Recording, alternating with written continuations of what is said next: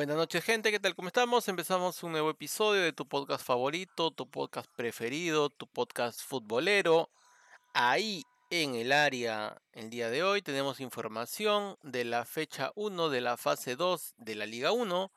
Tenemos toda la información sobre el caso a la Padula y a pedido de varios hinchas del Club Alianza Lima haremos un breve recuento de este mal tiempo que está teniendo esta institución. Así que sin más, empecemos este programa.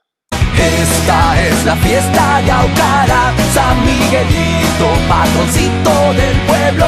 Toda la gente está contenta de encontrar a sus paisanos en Lima, la capital. Empezamos con la información de la fecha 1 de la fase 2. El día 23 empezaron los partidos. Cusco Fútbol Club le ganó 3 a 1 al Melgar. Deportivo Municipal empató a 0 con Sport Huancayo. Yacuabamba le ganó 3 a 0 al Sport Boys, partido sorpresa. Manucci perdió 2 a 3 contra el César Vallejo.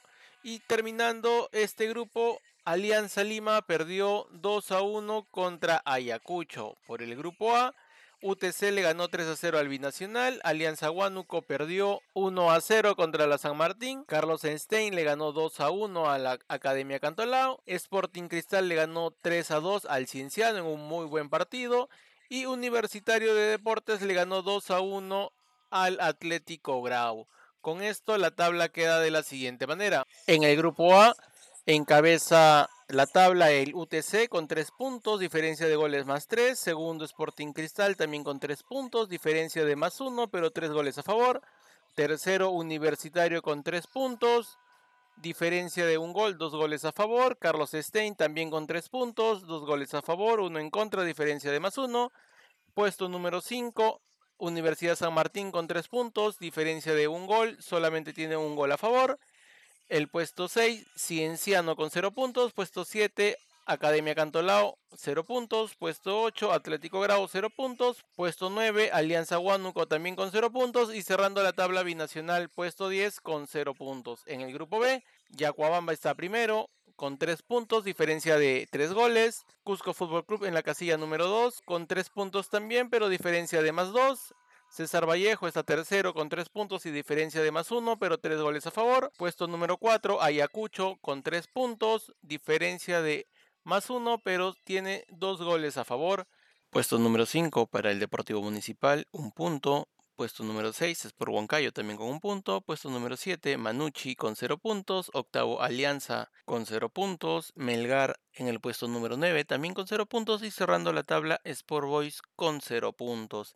En el acumulado han habido algunos cambios y la tabla quedó de la siguiente manera. Primer puesto Universitario con 45 puntos, segundo puesto Sporting Cristal con 36 puntos, tercero César Vallejo también con 36 puntos, cuarto Sport Huancayo con 36 puntos, quinto UTC con 32, sexto Ayacucho con 30, séptimo Manucci con 29, octavo Alianza Universidad con 29 puntos. Hasta aquí se estarían llevando el premio de torneos internacionales.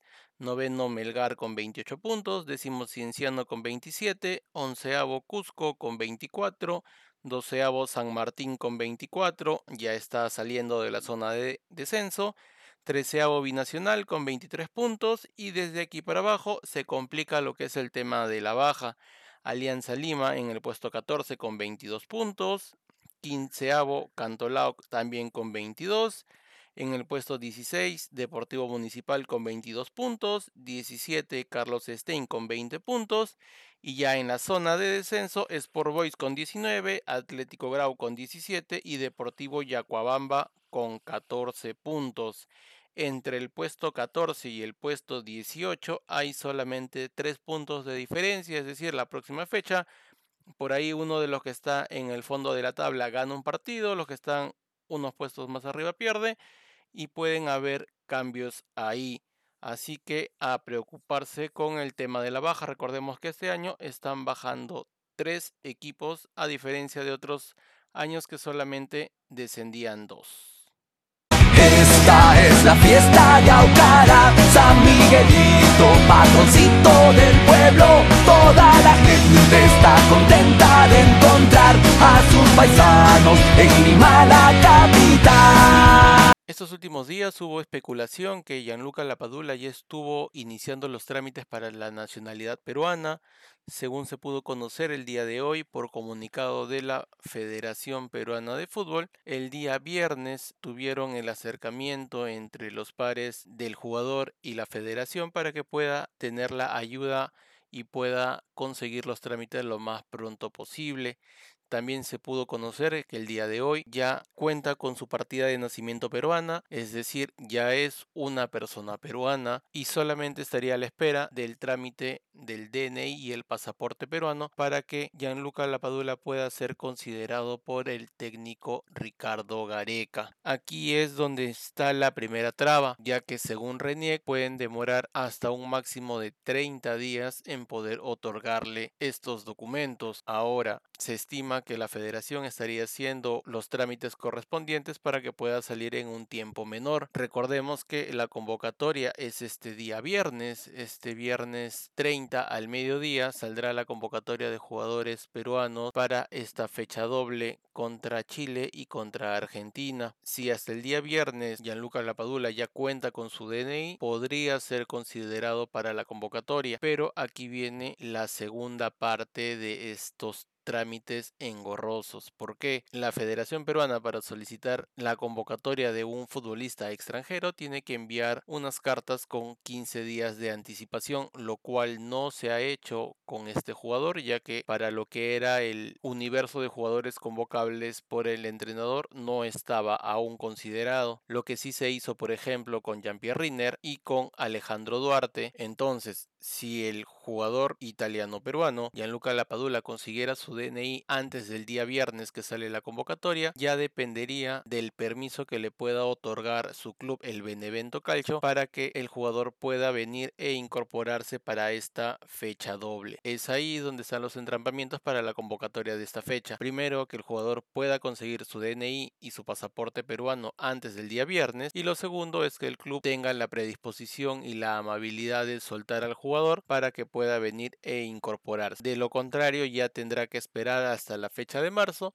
a ver si es tomado en cuenta. Recordemos que ya para esos meses estaría Paolo Guerrero ya disponible nuevamente para ser convocado saliendo de su lesión y se tendría que ver cómo llegarían los otros delanteros y evaluar si es factible o no la convocatoria de la Padula. Para esta fecha doble también se esperaba la convocatoria del jugador peruano-mexicano Ormeño, pero al cual no le han enviado la carta con los 15 días de anticipación y por lo entendido no estará convocado en esta fecha doble. Esa es la información que hay por ahora con el caso de la Padula y solamente nos queda esperar hasta el día viernes para ver qué novedades más nos traerá esta novela.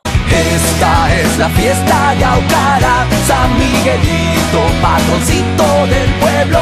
Toda la gente está contenta de encontrar a sus paisanos en Lima, la capital.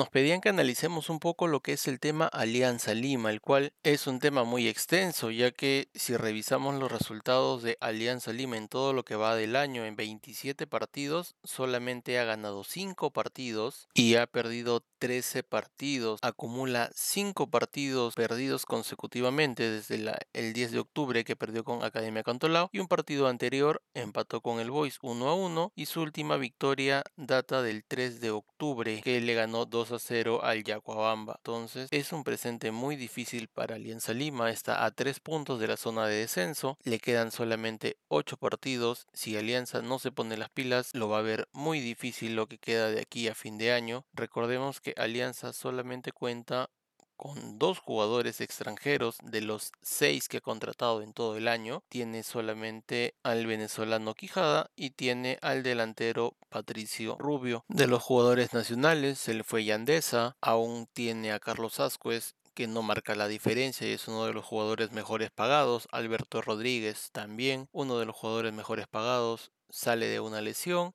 está en banca, pero no lo usan el día de hoy. Por ejemplo, Bayón terminó jugando de central. Dicen que por precaución no lo van a utilizar en césped artificial. Entonces, si el jugador está saliendo de la lesión y tú lo pones en banca y no lo vas a usar. ¿Para qué esté en banca? Mejor no convocas, convoca un, un jugador que sí puedas utilizar. Ahí se ve en todo caso el manejo del grupo que pueda tener el entrenador Salas. Alexi Gómez, otro jugador que llegó como un gran refuerzo, pero no marca la diferencia. Y el jugador que más rechazo le trae a la hinchada blanquiazul es Beto da Silva. Es un jugador que lo contrataron también con sueldo muy elevado. Ha participado en cinco partidos en lo que va del año. Jugó en el Alianza Lima contra Nacional 59 minutos. Jugó el clásico donde Alianza Lima perdió 2 a 0 contra Universitario. Ahí sí jugó los 90 minutos. Y de ahí volvió a jugar recién 12 minutos el 7 de octubre contra Sport Boys en el empate 1. Jugó 35 minutos el día que Alianza Lima pierde 1-0 contra Cantolao y jugó 22 minutos el día que Alianza Lima juega contra la San Martín. Entró y salió nuevamente lesionado. De ya se va perdiendo tres partidos más y así como vamos llegará fin de año y no volverá a jugar ni un minuto más.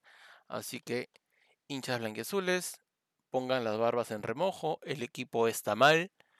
Si esta semana Municipal le saca los tres puntos a Alianza Lima y el Sport Boys gana por ahí, algún otro equipo de entre los que están en la parte inferior lograra conseguir los tres puntos, Alianza Lima estaría ya comprometido con la baja.